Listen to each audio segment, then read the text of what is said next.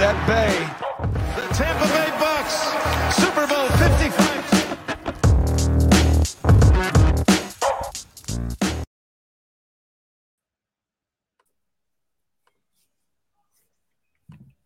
Hello and welcome to the Bucks Banter podcast for this Friday night banter edition live on Bucks Report. Uh, it's nice to uh, see everyone this evening, gentlemen. How are we doing? We got we got Bodan Yard and Scott Capron in the building. Nice to have the three of us back together again. It's been too long. Been too long. Been too long. Good to see you guys. Happy Friday. Let's talk some ball. I'm into it. I like it. A business-like approach. You know, I'm gonna be honest, dude. With the baby, the Fridays they're coming fast and furious, and uh, even a nine o'clock p.m. Uh, start time is uh, is getting to me a little bit. So uh, you know, there I got some things on the agenda, ready to knock them off, both in this pod and, and possibly around the house. And uh, yeah, just just wanted to get to it. Nice. Well, High efficiency Capron. We love it. Yeah, it's the first time first time in, in history, so you guys are yeah really witnessing something. Well, speaking of agendas, what we're going to do this evening, we're going we're going to discuss last night. Obviously, we all watched it. Uh, we're going to talk about that game a little bit, the status of the Buccaneers. Uh, we're going to get into some NFL news going on, and then we're going to uh, see see what kind of picks we have to offer uh, approaching this Sunday from a gambling perspective. So that's the agenda for this 27th episode of the Bucks Banter podcast. Wow, wow.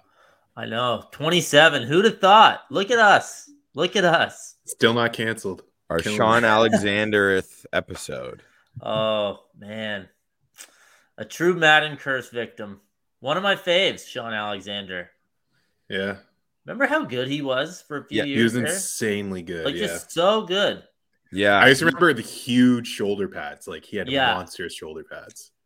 he Yeah. wasn't the, he wasn't the swaggiest, but like I remember first seeing him at Bama and like being like, "Damn!" And then obviously he had those years that you're alluding to, Scott, in the NFL where he was, you know, MVP candidate. Like, did he win an MVP? He was. Yeah, special. I feel ran- like he won uh, an offensive player of the year Right. for because you know for whatever reason those are separate awards um but yeah he was so yeah he, he may have been the least swaggiest to be to be fair but uh so awesome man he was fun to watch yeah, he was Yeah. like it was like Karl MV Malone. M- he got Yeah. both M- MVP, MVP, and Offensive Player of the Year in Oh, 2005. there you go there you go that was the year. he's like karl malone Well, he just had, you know, no swag. He's got like all these b- bands that don't look right. I don't know. Yeah, Like, you yeah. You got what I was throwing down there. i Like, yeah I'm, that was good Yeah.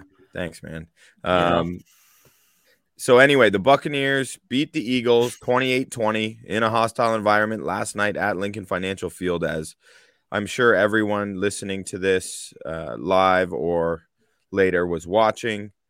Uh, I want to talk about the offense a little bit, then I want to talk about the defense. And gentlemen, as always, as I kind of just air my thoughts on the game, you are please jump in at any point and offer your opinion as well. As I tweeted out earlier, uh, there's a lot of value having two objective uh, football fans here to keep me in check, and I love getting your guys' opinions on the Bucks. So, um, in terms of like like Brady's numbers were modest last night, despite a really hot start. But one thing that just jumps out at me is I, I'm continually impressed by his ability to spread the ball around efficiently.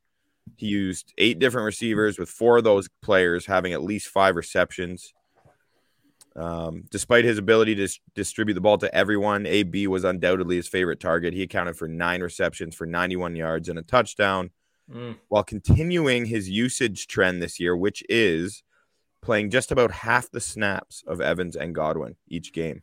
He's he's managed to be this productive. So wow yeah, the, all, all three of those guys though are over 400 yards receiving on the year. So that again just kind of speaks to how much Brady's spreading the ball around and how lethal they are as a trio.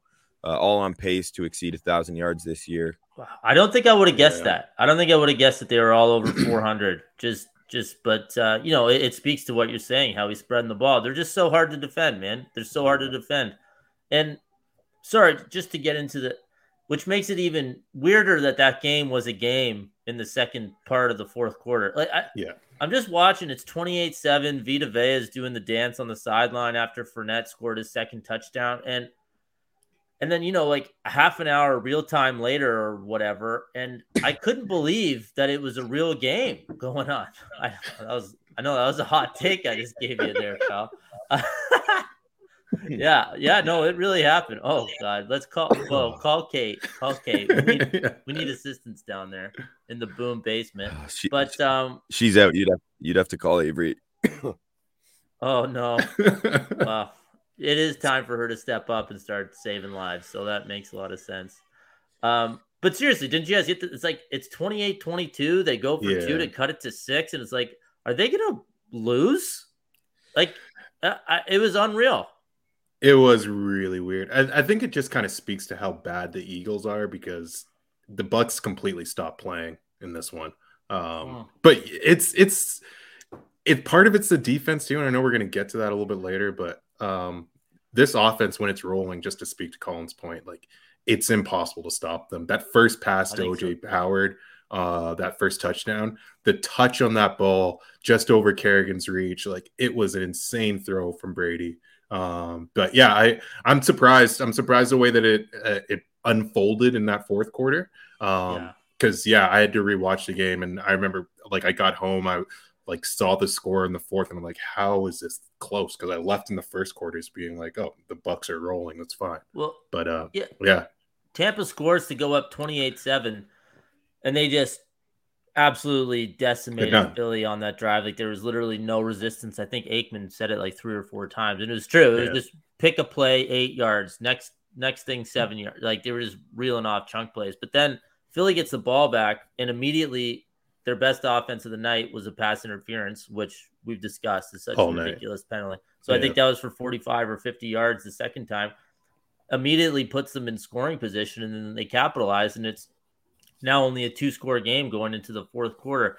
It seemed it still seemed out of reach even then but then you know it's 28-22 and brady had to complete a throw on the run with what like two and a half left to brown that easily could have been knocked down or picked off or just yeah not completed, certainly not for a 25 yard gain or whatever it was. And like they needed that just to seal that game. I just like good for them, good for the Bucks for for doing it. It's just watching it, I couldn't believe that we were. I was like, all right, cool. I guess I'll just watch it because football's on and it's the Bucks on Thursday. And then in the fourth, it was like, oh no, it's a real game. We have to watch here.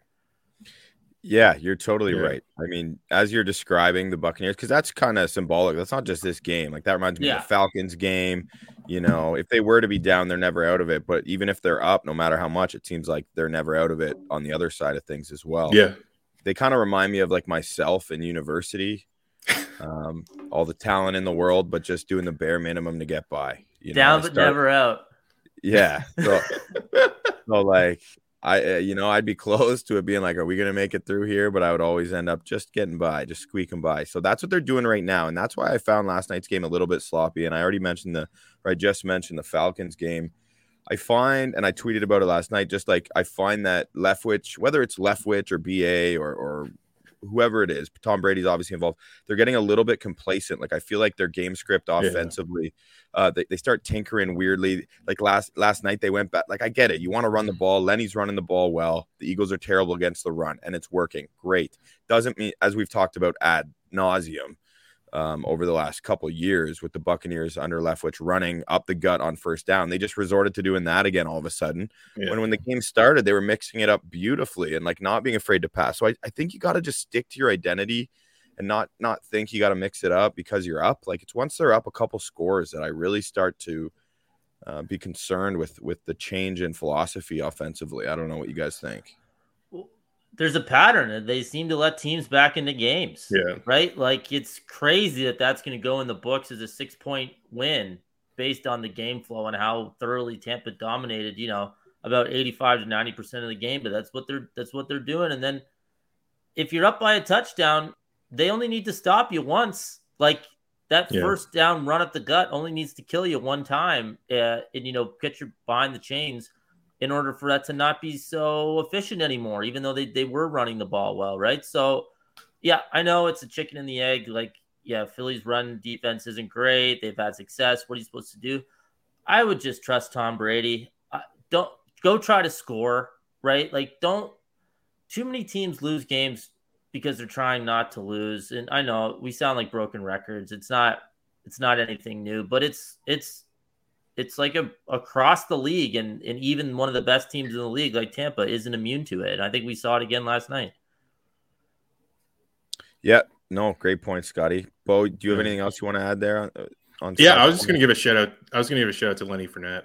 Just as much He as did uh, he played great. He was awesome. Yeah, he played unbelievable. So it made it tough to disagree. Like I just didn't like that it was runs up the guts, but uh in the past game, I think he's unlocked a new feature of his game. So um I love the way that he's catching the ball, making guys miss in space. He is he's really coming into his own uh under the Bucks. So and it's something that I think in the preseason we were still like, oh, I don't know if this guy's even going to be the starter. Um, I think all of us wanted Rojo to start. Um, Who, but yeah. Who Lenny's knows how long this lasts for? True, But- true. So like you want to see it for a full season, but he doesn't look like he's running out of steam. That's for sure. No, and he played great. I'm not trying to like take the wind Yeah. out of it. Just like, yeah, No. we'll, we'll we'll see how it goes. You know, it's Yeah. week to week. It seems like, but uh, he was great. Did you see that he tweeted, uh, called himself Thursday Night Lenny after the game?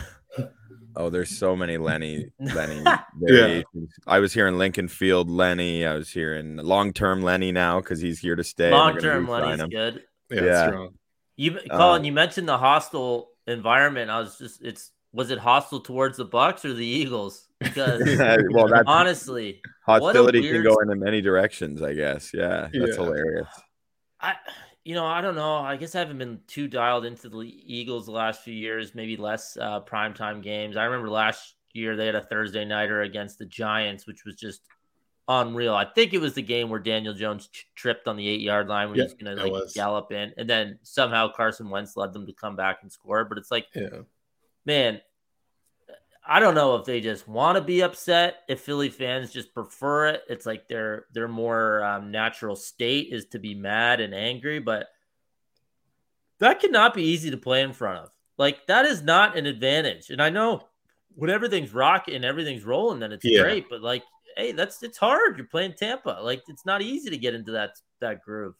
And That's, don't you think that's the way it is though, like in Philly, right? So I know. that is that's just Philly fans. It's I kind of love it, like because it's, It's- pretty unique and it's across all like every sport, which is like they definitely have their um, identity, but it was so uh, glaring last night to watch. I know it's nothing new where- No. whenever Philly struggles at home, but it was like, oh holy shit! Like good luck. But don't you Has think any- that? oh, go ahead. Sorry, I just Yeah. want to say, don't you think maybe like over time, because that reputation has preceded Philadelphia fans, like you said, across all sports, has it maybe like become a self-created identity as well, where they're feeling expected to do that at this point? Like they're just playing into it, you know? I don't They, know. maybe they're can't, they leaning- can't help it. Yeah. Yeah, or they're leaning into it because it's like something. It's their thing, even though it doesn't help the team necessarily. But yeah, there's there's probably something to that. It's just And a- I don't know. It's just wild. And I Is didn't see any- it. I didn't see it, but apparently Ben Simmons was sitting like row one, Oh. 50 yard line, and No uh, he, he didn't like the PI call, and he got like super agitated, and he he tried to throw his his uh his coke that he was drinking onto the field, and he missed from row one. I was wondering. I was like, oh my god, there's no way he was actually at the game, right? yeah, I don't think That he's would- showing I was- himself in Philly. That would have been as ballsy as possible. It would have been. I, is there any athlete that's ingratiated themselves since Allen Iverson in Philly? Like, is Joel Embiid the only one that's mm. close? Oh, is Jason Kelce maybe? Michael Carter Williams, but rookie. But they don't- they don't have- like- Honestly, I think like Iverson is in my lifetime is the only guy I can think of that's just like they undeniably are like we love this guy. yeah, Lowry, I Kyle you- Lowry. But I think you could Lowry say would like, get booed if they were there for sure, right? mm, Yeah, no. Like Kelce's an interesting one, Bo. Maybe, Jason maybe it's Kelce's the the closest one, I think. yeah, I- but he's the center. Wentz, Wentz at the start. Wentz at the start. Think of people loved Wentz those first couple years. I mean, it obviously Yeah. flipped, but they were pretty like adamant that he was a top tier quarterback. I don't think those first two years of his career, I don't think anyone was, um, you know, trying to run Carson Wentz out of town, which is a pretty Yeah. good badge of honor as a as a, you know, a player in Philadelphia. Um, like yeah i'd say it just to say like the only like redeeming quality of philly fan uh, i just call them all philly fan um is Singular. that they loved allen iverson and loved him undeniably even when the media tried to like turn against M- allen iverson at the end there and like you get the whole practice clip and everything the fans never wavered at all right that so You- they they have it in their hearts somewhere deep down it's just like no other athlete has been able to tap into it yet yeah, all you have to do is be the most transcendent athlete of a generation, yeah, exactly. and then they'll they'll be uh, they'll be with you. And I never knew he was a Cowboys fan until recently. So do you think if they knew that, they'd even oh wow, they'd yeah. want him like you know his name down from the rafters? I don't know I didn't, I did not know that, but yeah, they'd be up for blood if they knew that. for sure. But I do I I like that you brought up Lenny because um, I'm totally buying it. I think Lenny looks fantastic, and like you said, Yeah. like you know hi- hi- what he's added to his game as a receiver out of the backfield. Last year during the playoffs, he was getting the job done. Again, back to my university, just barely. Um, and it didn't look supernatural, but he he is catching the ball far more confidently, and it looks like he's actually like really improving within this system. Yeah, I don't know if either of you are aware, but um, it's been like discussed about. I guess there was a real breaking point last year or close to, um, and I'm sure a lot of the listeners are aware, the Bucks fans. But like, so I, he was close. To, like Bruce had to tell him at one point. It was the game after he got benched, um, shortly after he was signed and, and came over uh, after being released from Jacksonville. And he was kind of like mm-hmm. pouting or whatever on the sideline, and like because he wasn't getting the touches, and he just he he just didn't dress the previous game. And Bruce said, "Lenny or, or Leonard he said, go to go to the dressing room. I'm going to give you 30 minutes to figure your shit out. Either come back ready to go, or I'll release you if that's what you want. But you need to give me one of those two answers. You're either all in or you're out." And Lenny came back 30 minutes later and with a totally different mentality that was visible to Bruce and said, "I'm ready. I'm ready." That week, that week, Rojo got hurt and Lenny started, and that was kind of the beginning of him um, rejuvenating his career as a respectable I- running back. I love that story. I love. It's just, it's totally Bruce. No risk it, no biscuit, and it doesn't work for everyone. I think, like, I'm sure there's a lot of players who just wouldn't react well to that. That are still really good players in the league, but um, yeah, you're a special type of person to play for uh, Bruce Arians, and yeah, it's a, it is a completely all in. It's 100 or zero. So good for Lenny. He found he's found a home in Tampa, as far as I'm concerned. Like six games in or five games, six games in, I guess it is. Um, yeah, I, I I loved everything we saw from him last night, um, and I think he's he's gonna be. It seems like he's figured something out. Is, is what I'm trying to get at. Man, what a tough spot for those running backs, though. They know they only get like six or seven prime years of their body to, to Yeah. actually make as much money as possible and do as much as they can for their career. And it's like, well, you're splitting snaps. Well, that you know that takes a pretty good percentage of anything I Yeah. can do away. Like I, I know you have to be a good teammate and and you know do whatever you can to help the team win, but it's, I, it's not easy, right? Like it's not just this foregone thing. But good for him for uh, for getting over it, and uh, look looks like it's paying off for him. So that's awesome. Definitely. Um, and then on the defensive side, like, I was gonna say, let's talk about the defense. yeah. So, like, one thing I will say is I was pleased with the effort all around last night on the defensive side of the ball. So, Yeah. I recognize that effort and motor should never be in question when discussing athletes who are paid millions of dollars to perform. But we all know that is not the case in actuality. True.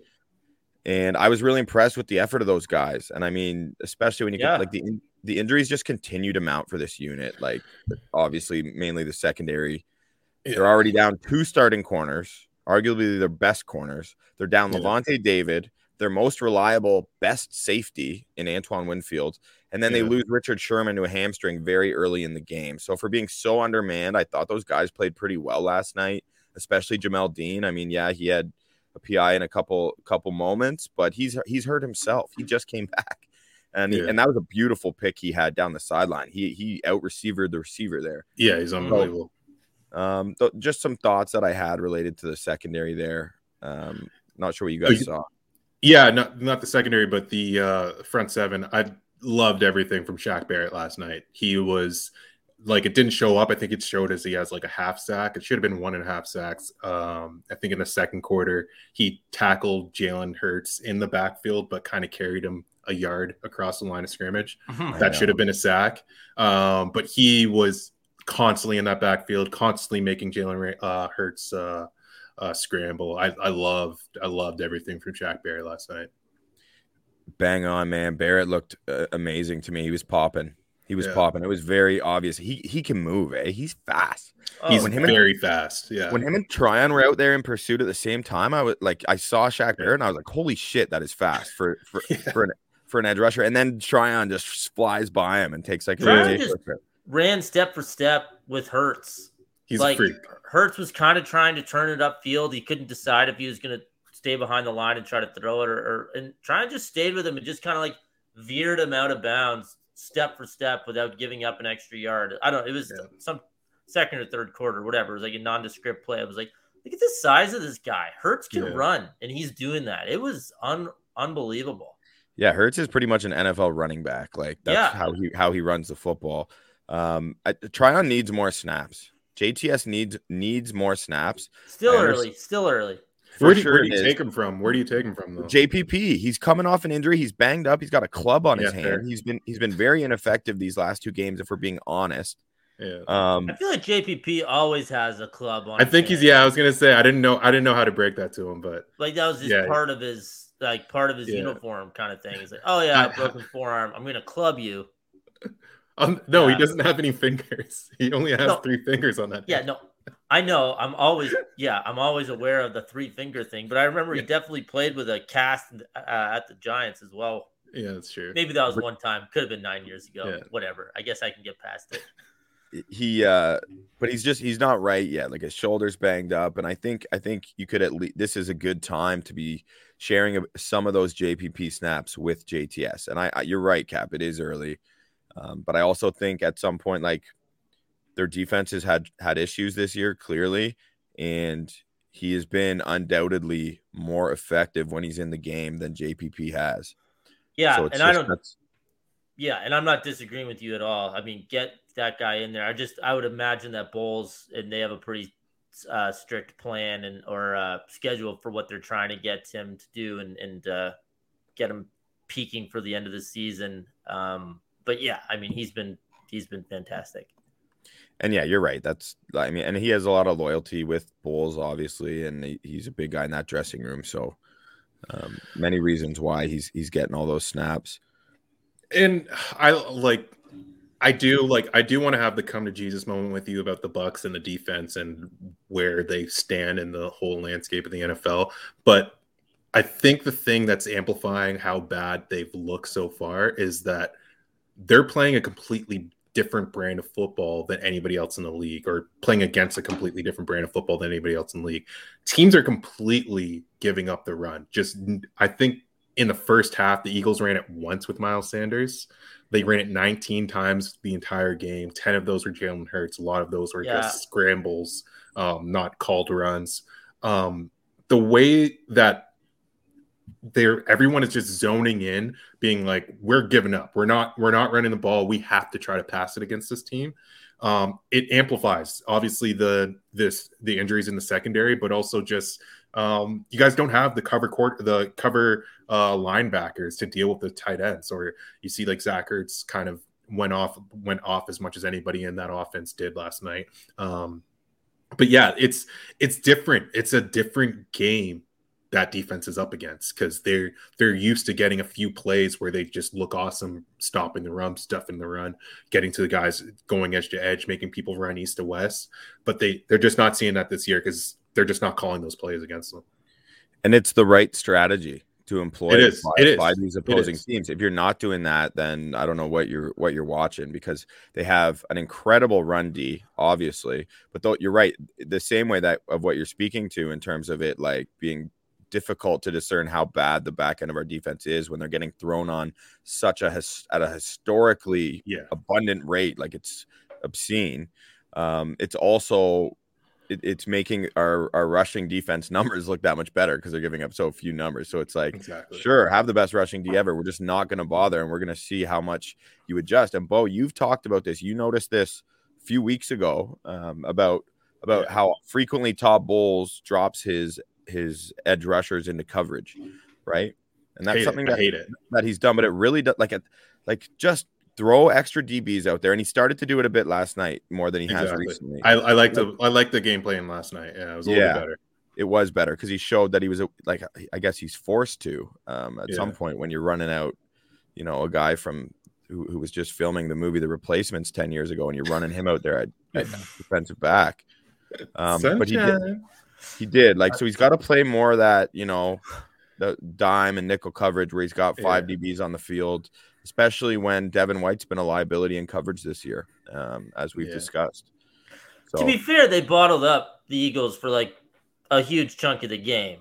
Yeah. Now they Philly capitalized on what, uh, like we talked about earlier, what essentially equated to two huge plays, which were pass interference calls, right? So kind of skews it because they scored touchdowns on those two drives, and you know most times you're going to score or have a good chance to score if you complete a 50 and a 45 yard pass and those were 50 and 45 yard penalties so it's a little yeah. bit you know you got to read between the lines as to what you were to what you actually saw out there but um yeah they're, they're i mean they're gonna have to go up against some pretty good passing offenses uh they're gonna get back to the super bowl and then who well, we'll see who they're gonna who they would play obviously but um something to consider for sure something that needs to be looked at yeah, and generally though, uh, more specifically in terms of the way that teams are attacking this defense that I alluded to being the right way, um, is surprisingly it's not a ton of deep shots because yeah. uh, Bowles likes to protect. He likes to have two deep safeties. He he doesn't want to give up the big play. But what what they are susceptible susceptible to with his defensive scheme are those short passes over the middle. Um, and again, with Devin White struggling in coverage like so they're, they're not giving up a ton of explosive plays. They're just giving up so many completions that are, are equivalent of like a seven yard run like yeah. you know, to, to, tight end slot receivers running backs out of the backfield. So that's really their achilles heel right now. And with Lavonte david being out of the lineup that becomes that much more glaring. Um, I thought I thought Devin White was looking better in coverage yesterday, but again, it was the Eagles. Their offense wasn't looking good at the same time, so it was kind of tough to decipher why things went how they did. From my perspective, it was not a pretty game, um, but the Bucks got the win, and they're five and one, yeah. despite yeah, despite this this anemic defense we're discussing and all of these injuries. Um, and you know, I I actually am finding that the uh, Leonard Fournette renaissance to be good. It's giving me peace of mind because at least I know who we're running out there and we don't have to talk about Ronald Jones every week. So yeah. at least we're, we're developing hopefully some something secure that we can rely on there. Once we get guys coming back, we have this cushy part of the schedule. Very um, nice. You know, if we can, this could yeah. be a fine time to be dealing with this, and hopefully it just has guys coming back healthy. You know, Carlton Davis, Sean Murphy Bunting get inserted back into the lineup. Um, so nice to get a win on Thursday too, right? To get mm-hmm. those extra couple days plus just oh, and you actually, you know, check job job done um, for what you're actually trying to do. Get that dub. That was, yeah, that that's awesome. So, just. No, I guess ahead, my yeah yeah my thing is just like we talk about the uh, cushy part of the schedule, and I think they talked about it on the broadcast last night too. But if you really look at the Buck schedule, they're not really going to play anybody until the playoffs. Um, like they play Buffalo in week 14. That's going to be probably the toughest game of the year, other than the Rams. That um, could be um, like uh, both teams are 10 and 2, or like that could be. Yeah, that could be really that could be an awesome game, game. but I yeah. I think the level of competition that the Bucks are going to play this season um, makes like that first playoff game is just going to be a, a huge jump in competition. I'm guessing.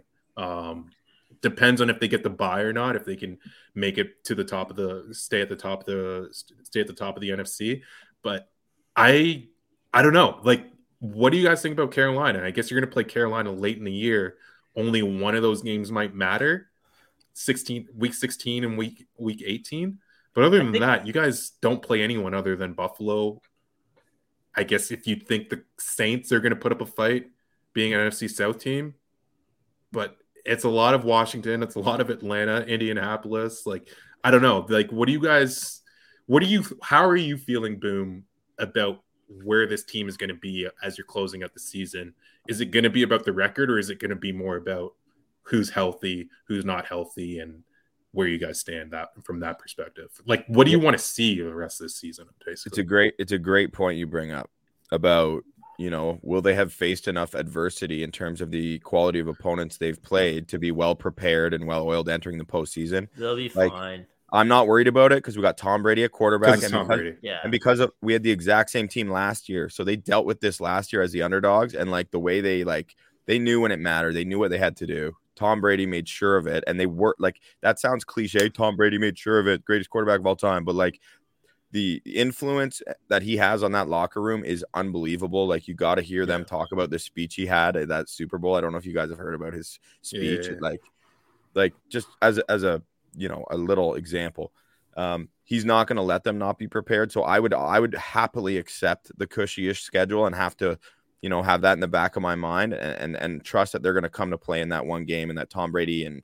this coaching staff will have them prepared. But they're all all these guys are coming know what it takes to win a Super Bowl, and they did it in pretty miraculous fashion as underdogs in a gritty way, especially in that Super Bowl. Pure grit, pure determination. They won their match, their battles, so they know how to do it. So yeah, yeah. I I agree. I see where you're coming from, Bo, but it's not and not to undercut the point, but it's not like they're playing the JV. Like they still have their division games. They still have the Bills. They're still going to be playing against some borderline playoff teams towards the end of the year. Like they're still to have to fight and claw and, and like just because it's such a hard league. Now, yeah, it's it's it sets the schedule sets up for them to go on a real run here and, and finish with a pretty gaudy record, maybe even better than I would have thought at the start of the season. But um, they know they know the deal. They know the deal. They're you like you asked Boom. Um, you know, is it more about the standing or is it the health? It's it's both. They would. Pref- I'm sure they would rather play at home and um, get everyone through the schedule, uh, or get everyone to the playoffs and be good to go. The other thing is like. The, the, I don't think any of the wild card teams from the NFC are too troubling. I don't know about. Oh, I, I shouldn't say that. The fir- whoever doesn't win the NFC West, so Yeah, the Cardinals or the Rams. Obviously, that's going to be a tough out for whoever that would be, but that won't be. I would be shocked if that's the Bucks as the as the four seed. But whoever the last two are, like you know, we like Carolina, but if they sneak in, they're not scaring anyone as much as they're just like a pretty solid kind of fun team, right? So yeah, I don't know. not this year, not this year anyway. Not this year. Not this Yeah. year. It'll be. I, I'm really sorry. Just a uh, little tangent. I'm really interested to see yeah. who ends up grabbing those last couple um, wild card spots in the NFC because a lot of mediocre teams are going to be fighting it out, and then with Seattle, maybe taking themselves out of it, or not taking themselves, but being out of it with uh, with the with the Russell situation. It's Yeah. uh, yeah. We'll we'll see what happens. I just I, I think it just goes back to what I saw last night where you're basically you're playing this team that you're supposed to blow out. And I think that they're gonna find themselves in this situation. Like, can't you just see Bucks first playoff game? They're favored by like eight and a half or something because they went 10 and or like 15 and two or something like that. And you're up and you get into a fight with a team that's actually good. And it's the first fight that this team has really been in. Like the Rams game, okay, like I don't know what you guys thought about that, but the second half of that game, it kind of got away from the Bucks, and they kind of not folded, but they basically said, okay, well, we can't, we're not going to get there tonight. Um, and then the Dallas game, that was the first week of the season. I, I, I like, I think we all think Dallas is really good, but that wasn't It was that's Dak's not the first team. game. Exactly. It's like you can get Yeah. up for that game, but it's I just as much as I am like, okay, I believe in Tom Brady, I trust the process, I believe in everything that they've done last season, they've proved it already. I would just the schedule is almost like a burden to me at this point. It's kind of the biggest red flag I have for this for this team right now is just like when are they going to play someone? Like other Yeah. than the Bills, let's see what like I want to see what they what they look like against the Bills because that game should be huge for the Bucks and not as big for the Bills because And the, the Bucks and- need to go out there and send a message. Like send a message against these teams. Like the Dolphins, you kind of send a Yeah. message, but the Dolphins, they're not really they're not playing their starters. They They have two offensive coordinators. They're horrible.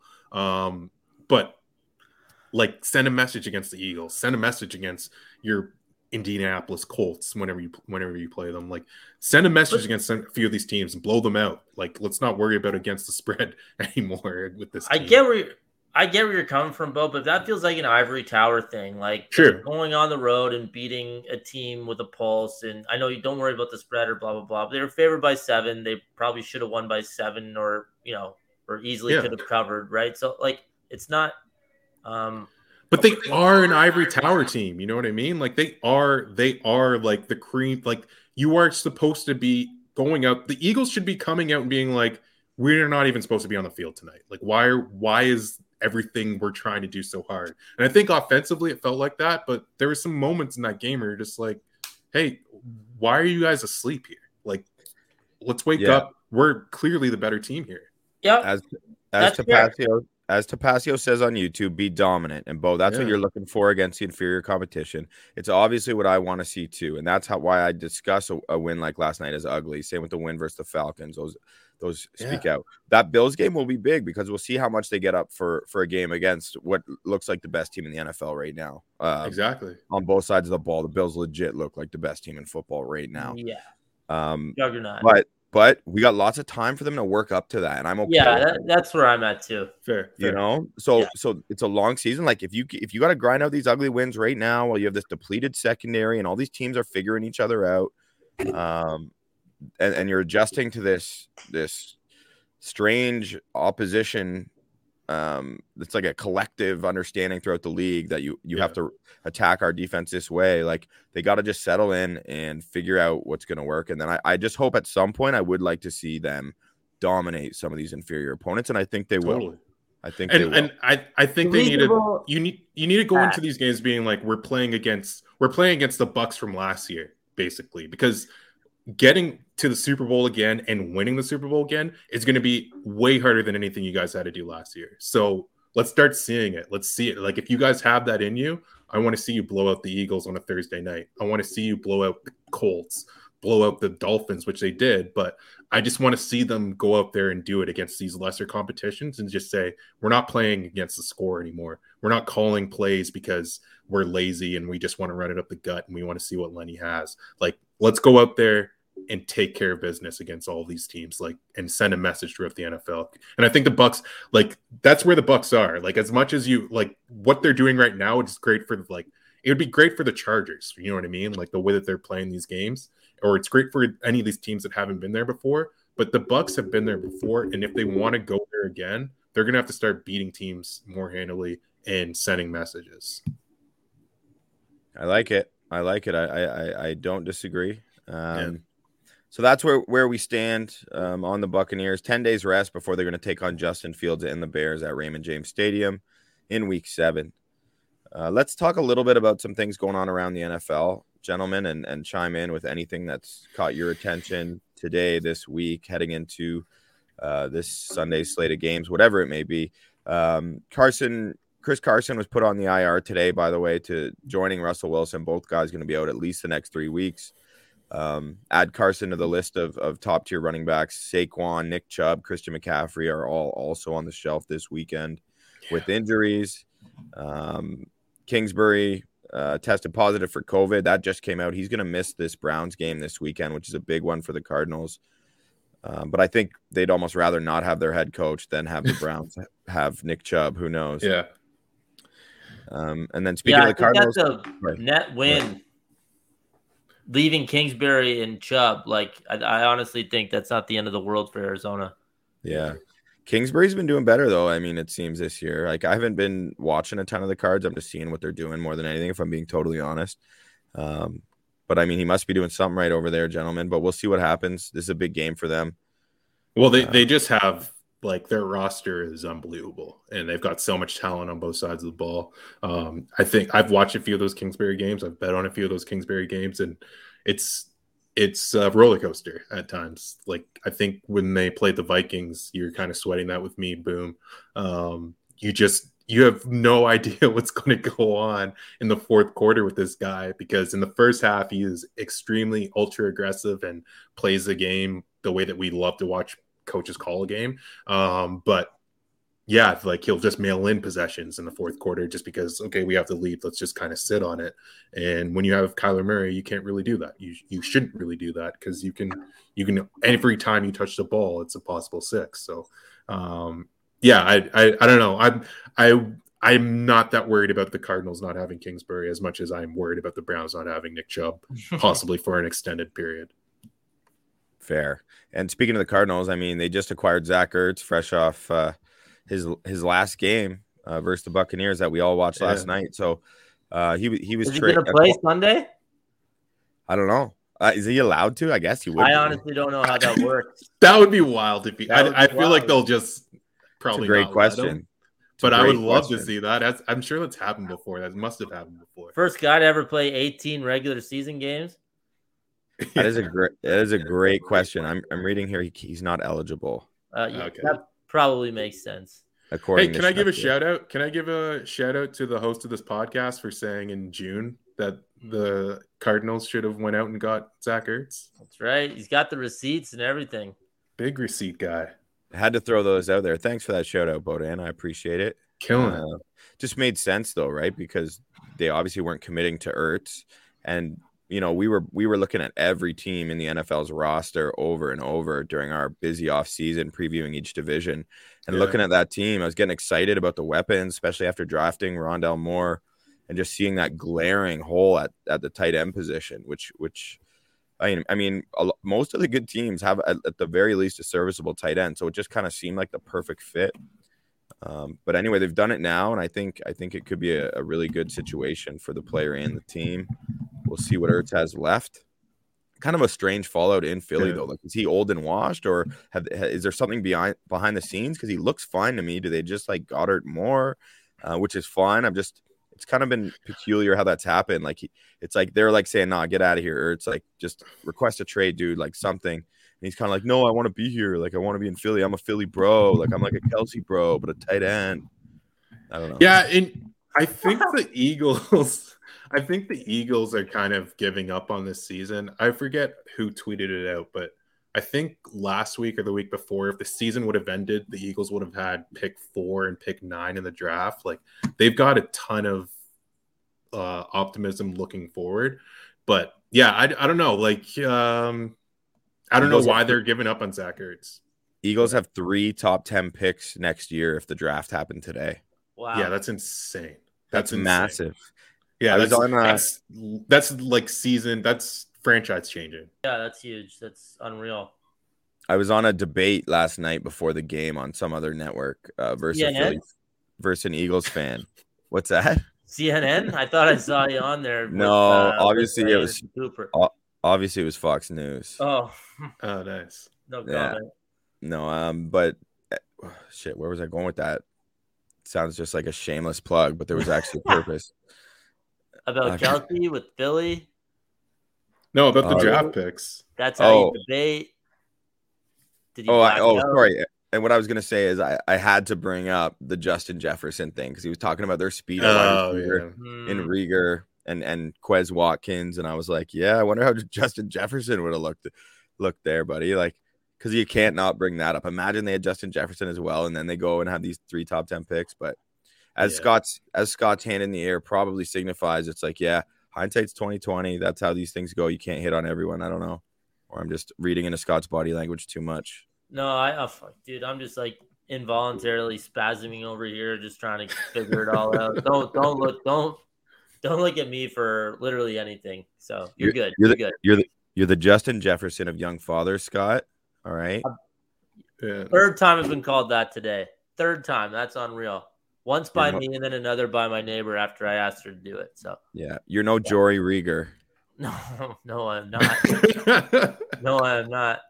Um, yeah. So in terms of like that's any of like the NFL news. I know we got uh you guys probably have some picks that we maybe now is a good time to shift to that. The only other thing I just briefly actually want to touch on first, the Kansas Ch- City Chiefs, boys. Like, yeah. Someone's up.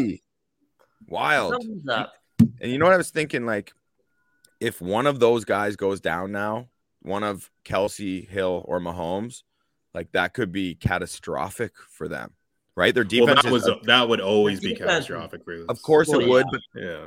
but now more so by they've already accu- accrued, accrued these losses. This early Yeah, in the 'cause- year, it's pretty unbelievable. Yeah. I mean, Really wish you would have picked. I wish I would have picked somebody else to win that division just Oh. to be like, go. You let's can't- just be the contrarian. But yeah, that uh it's not looking good. That's for sure. That defense is Well- horrible.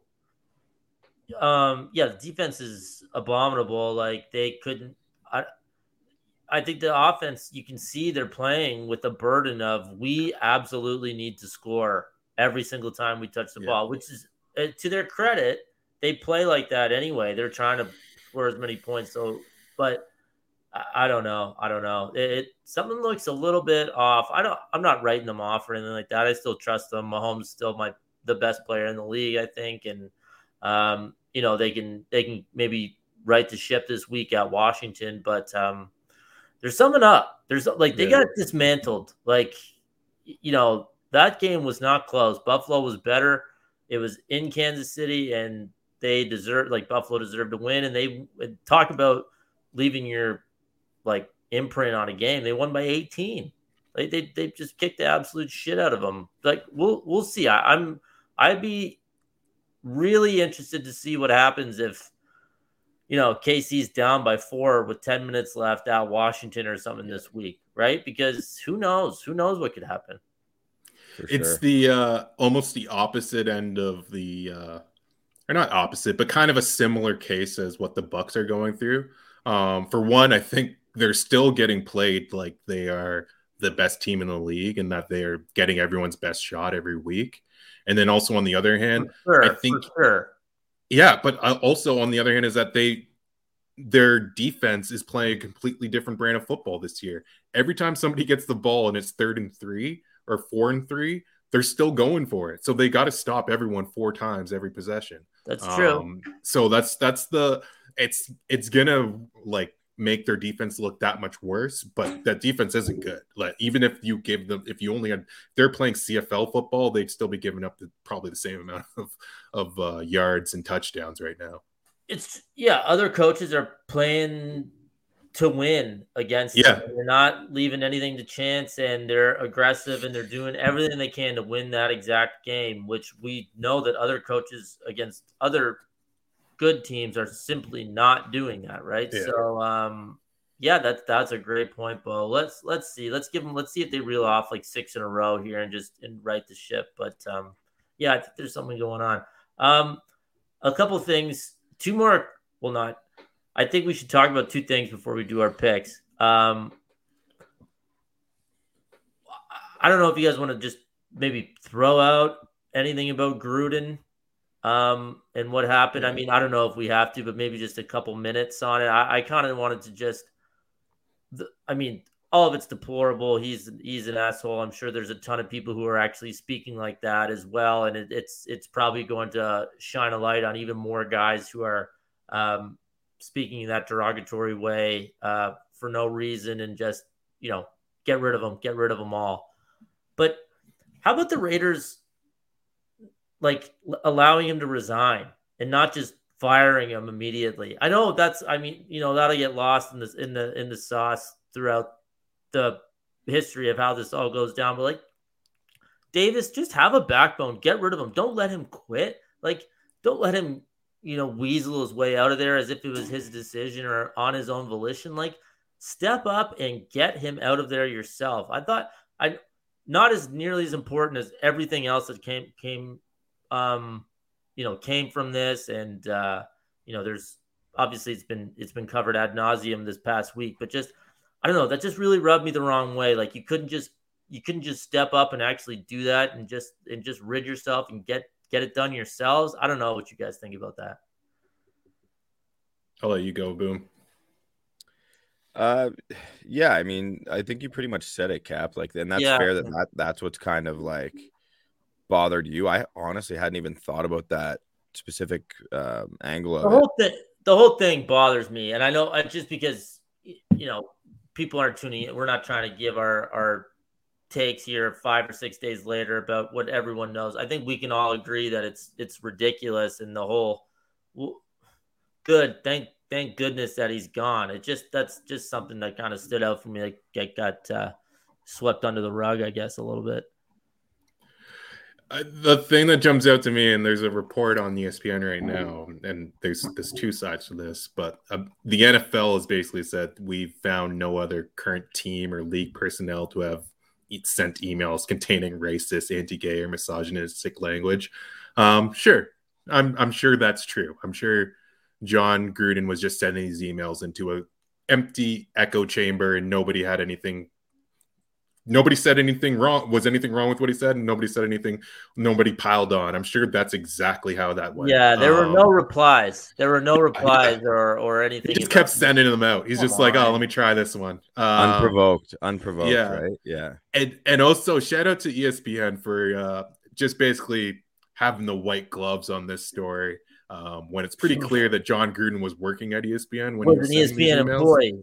Yeah, so yeah. um yeah, I'm I'm sure we're not going to look into any of the emails at ESPN either. I'm sure that's a completely uh, they're very uh, pro diversity. You can just ask uh, all of their uh, sportscasters. Seems like ESPN's really up and up on this whole thing. So mm-hmm. it's it's a farce. Um, obviously, yeah. great just, word. It's unbelievable the way that this has been handled. Um, not shocking. Um, I think a few of the guys that were really good on this were uh, Randy Moss uh, was super good on Sunday when he was discussing this before Gruden even got fired, just being yeah. telling everyone what he wanted to see. Um, and uh, pat on the back to ESPN for giving him the space and the platform to do that. Um, but yeah, super disappointed in basically everybody else that's involved in the story. Um, Adam Schefter couldn't be more disappointed in the way this is went. The things that have come out about his journalistic integrity and the emails that he sent out from his end. Um, so what what the, happened the, with Schefter? What happened? I just saw a quick. What? Sorry, he sent some. Yeah. Yeah, he, and like it's there's no I'm I'm grasping at straws here too, but he basically sent an email to Bruce Allen being like Mr. Editor, which was his way to just kind of circumvent the whole uh the integrity part of everything. Uh was there anything in this story that I got wrong or that you want me to change or tweak before it gets published. Oh, um, okay. So yeah, there, there, there's just uh, and obviously there's people pulling strings when you have someone who's breaking news at at like as consistently as Adam Schefter does it. Um, there's obviously going to be some inside sources and some relationships that come along with with doing that, and it's it's not a it's a thankless job, I'm sure, but um, I don't know, just it doesn't feel like we're ever going to get the full story on this. It's mm. just going to be written down as uh, end line in Jon Gruden's storied career, which we still can say. Um, he was a really good coach when he was coaching, uh, especially yeah. especially early in his career.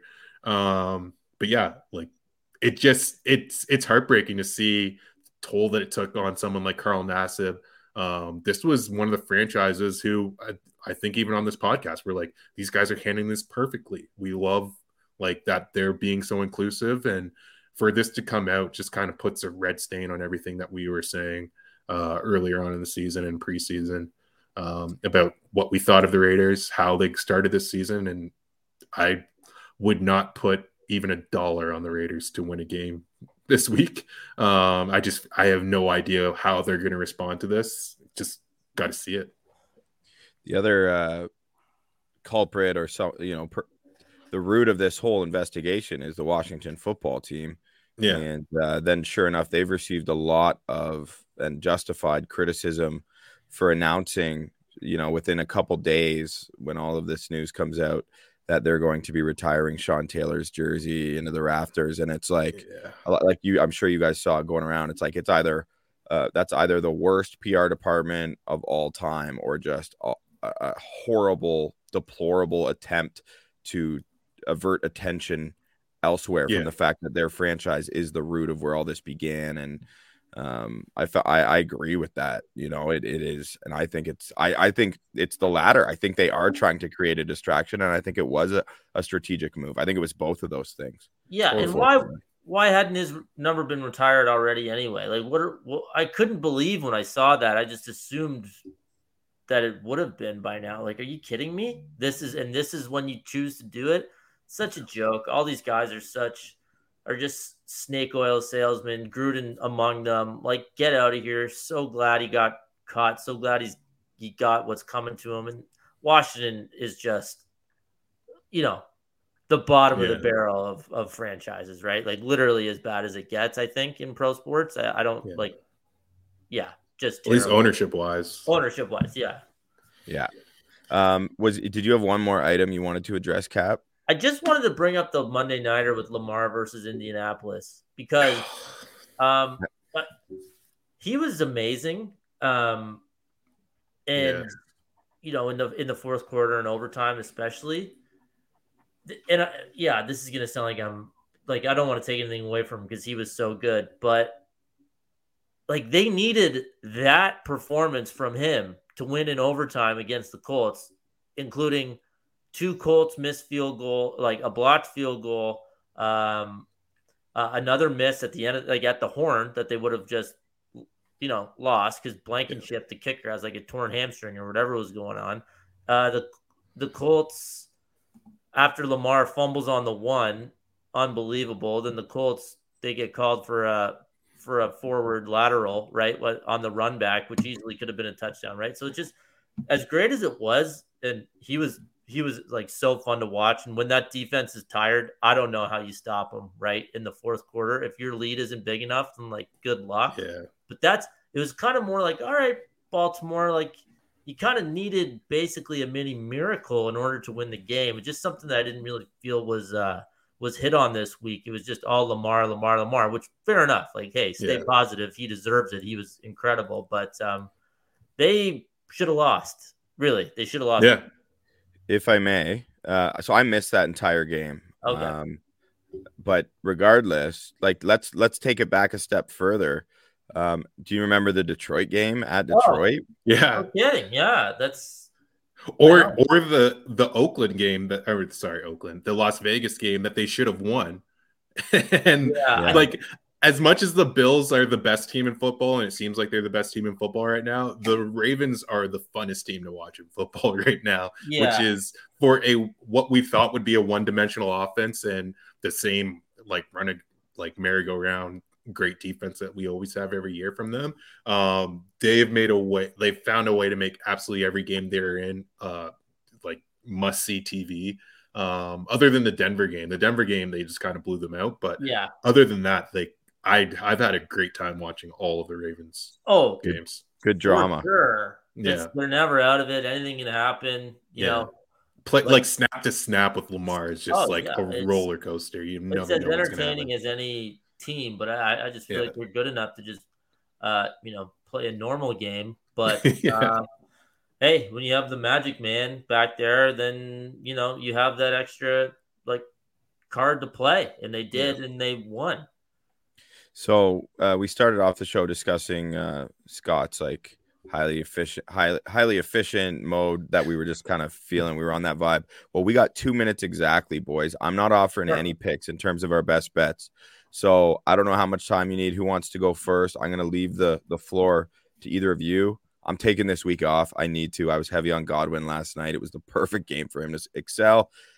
He didn't. He did in the first half, nothing in the second half. So, floor is yours.